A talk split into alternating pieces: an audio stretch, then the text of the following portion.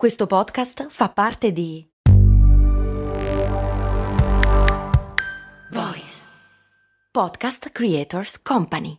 C'è stato un tempo in cui i libri di carta sembravano destinati a scomparire, un po' come era successo con i DVD, ve li ricordate? Le nostre case erano piene di DVD e poi sono scomparsi, venduti ai mercatini dell'usato a 50 centesimi l'uno, resi obsoleti dalla tecnologia. E invece oggi gli ebook reader come i Kindle sembrano già roba vecchia e gli antichi tomi polverosi invece sono ancora lì a tenere botta. L'era degli ebook reader sembra finita, anche se le cose sono molto più articolate di quanto si pensi. Ne parliamo tra pochissimo qui su Brandy. Rimanete con noi, mi raccomando.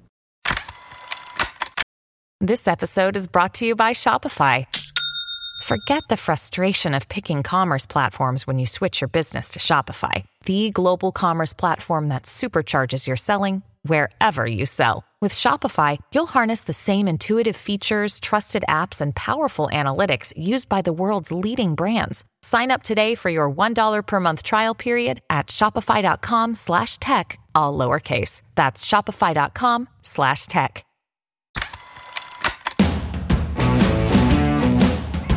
Bentornati miei cari avventurieri del tempo, io sono Max Corona e oggi voglio parlarvi di una di quelle innovazioni che mi hanno sempre incuriosito. Un'innovazione che pone le sue radici molto prima di quanto pensiamo. I lettori di libri elettronici fanno la loro comparsa nella mente umana nell'ormai lontano 1930, proprio mentre i libri tascabili cominciano ad invadere gli scaffali delle librerie. L'ideatore, Bob Brown, infatti teorizza proprio nel 1930 uno schermo per leggere i libri, a cui darà anche un nome, Redis, sostenendo che ormai il cinema fresco fresco di sonoro ha ufficialmente superato la parola scritta e quindi è necessario un dispositivo per leggere più velocemente e soprattutto più libri contemporaneamente dallo stesso schermo. Una soluzione all'epoca un pochino estrema, ma molto simile, converrete con me, ai moderni Kindle. Quella di Brown rimane solo un'idea. La tecnologia non è ancora pronta, e per conoscere il primo dispositivo non digitale ma meccanico di lettura dobbiamo andare al 1949 quando un'insegnante spagnola crea l'enciclopedia meccanica. Ma ancora questo sistema complesso di bobine e rotori, che vi lascio poi l'immagine nel canale Telegram, non può essere considerato un vero e proprio libro elettronico. Bisogna infatti aspettare il 1971 quando Michael Hart carica il primo libro sulla rete ARPANET che era l'antenata del moderno internet. Si tratta della dichiarazione di indipendenza americana, riscritta a computer e caricata proprio da Michael. Nel giro di pochi giorni poi il documento raggiunge la cifra record di ben 6 download, un numero impensabile fino a pochi giorni prima. Direi un successo. Qualcosa quindi con l'invenzione di Michael Hart si comincia quindi a muovere. Ma bisogna aspettare di nuovo il 1997, anno in cui la E-Ink Corporation mette a punto una tecnologia di schermo che riflette la luce proprio come se fosse un foglio di carta. E questo, amici miei, è l'anello mancante. Ormai tutto è pronto. L'idea di Bob Brown, quell'uomo che nel 1930 aveva teorizzato di poter leggere i libri su uno schermo, sta finalmente diventando realtà. L'ebook Rocket è il primo dispositivo lanciato sul mercato, ma i Kindle di Amazon nel 2007 hanno rappresentato una vera e propria svolta. Immaginatevi pochi centimetri di spessore per migliaia e migliaia di libri, uno schermo che sembra carta. Ormai i libri tradizionali sono destinati a soccombere per sempre. E invece Qualcosa è andato storto, il piano di conquista globale si è bruscamente fermato dopo anni di avanzata incontrastata. Nonostante tutto, alle persone piace acquistare libri di carta. Ma perché? Da fiero possessore di Kindle mi rendo conto di come idealmente questo dispositivo sia infinitesimamente migliore rispetto ad un libro cartaceo. Puoi decidere il carattere, lo puoi tenere con una sola mano, è leggero, occupa poco spazio, ti dà tutte le percentuali di lettura, puoi trovare parole sul vocabolario in pochi clic, puoi sottolineare e contemporaneamente si crea una cartella con solo quello che ti interessa del libro che stai leggendo. Oltretutto puoi leggere anche il libro a luce spenta perché sono retroilluminati. Insomma, come può un pesante libro tradizionale competere con questo gioiellino della tecnica?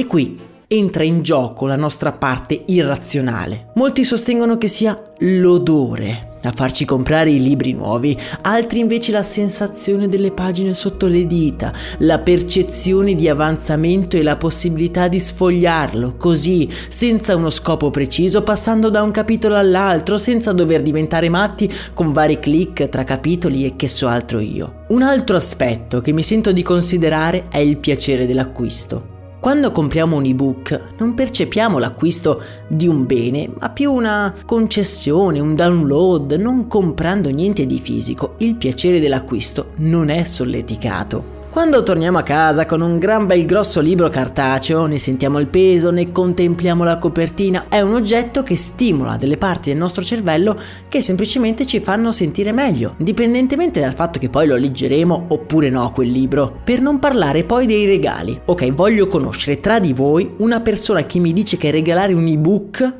o un libro fisico sono la stessa cosa. E poi la dedica, insomma il libro ci dà tutta una serie di esperienze che l'ebook reader avrà davvero difficoltà a replicare. Ciò non toglie, secondo me, che i libri elettronici siano una di quelle innovazioni che godono di una pessima fama e che secondo me meriterebbero maggiore considerazione. Avere un'intera biblioteca in un involucro di plastica di ben 2 cm di spessore. Questa è veramente una magia. La domanda che ci lasciamo è questa: che cosa riserverà il futuro agli ebook reader? Per quanto mi riguarda una nuova rivoluzione potrebbe esserci con l'introduzione della tecnologia e-ink a colori che permette di poter leggere fumetti e graphic novel nella loro interezza anche da dispositivi come il Kindle. In realtà io credo che i libri e i book reader saranno offerte complementari tra di loro ovvero il piacere dell'acquisto difficilmente sarà soppiantato dalla tecnologia, ma quest'ultima potrà fornire una versione digitale e più comoda della propria libreria casalinga. Per esempio, ho preso Guerra e Pace in una versione enorme, bellissima, che mi tengo a casa e che mi ha fatto proprio piacere comprare. Perfetto, ma ho anche un ebook da portarmi in treno mentre vado in ufficio, così non devo portarmi una valigia solo per Guerra e Pace. Ad oggi circa il 20% delle vendite di libri sono vendite di ebook, ma ci si aspetta un incremento complessivo del 7% fino ad arrivare al 2027. Una recente indagine ha però evidenziato che solo il 7% dei clienti di dichiara di leggere solo ebook, segno che comunque sia è vero gli ebook hanno avuto successo, ma malgrado il prezzo e la comodità non sono riusciti a sostituirsi ai libri tradizionali. Voi che cosa ne pensate? Siete più libri da ebook o da libri stampati? Il libro stampato riuscirà a resistere a questa innovazione? E la cosa che mi interessa di più sapere è perché voi comprate un libro tradizionale piuttosto che un ebook? Fatemelo sapere nel nostro canale Telegram che trovate linkato nella descrizione di questo episodio. Se volete sostenere lo show vi lascio tutti i link, anche quelli nella descrizione di questo episodio e vi invito a lasciare una recensione di 5 stelle su Spotify se vi piace questo format. Augurandovi una bellissima giornata, io vi abbraccio. Un saluto da Max Corona.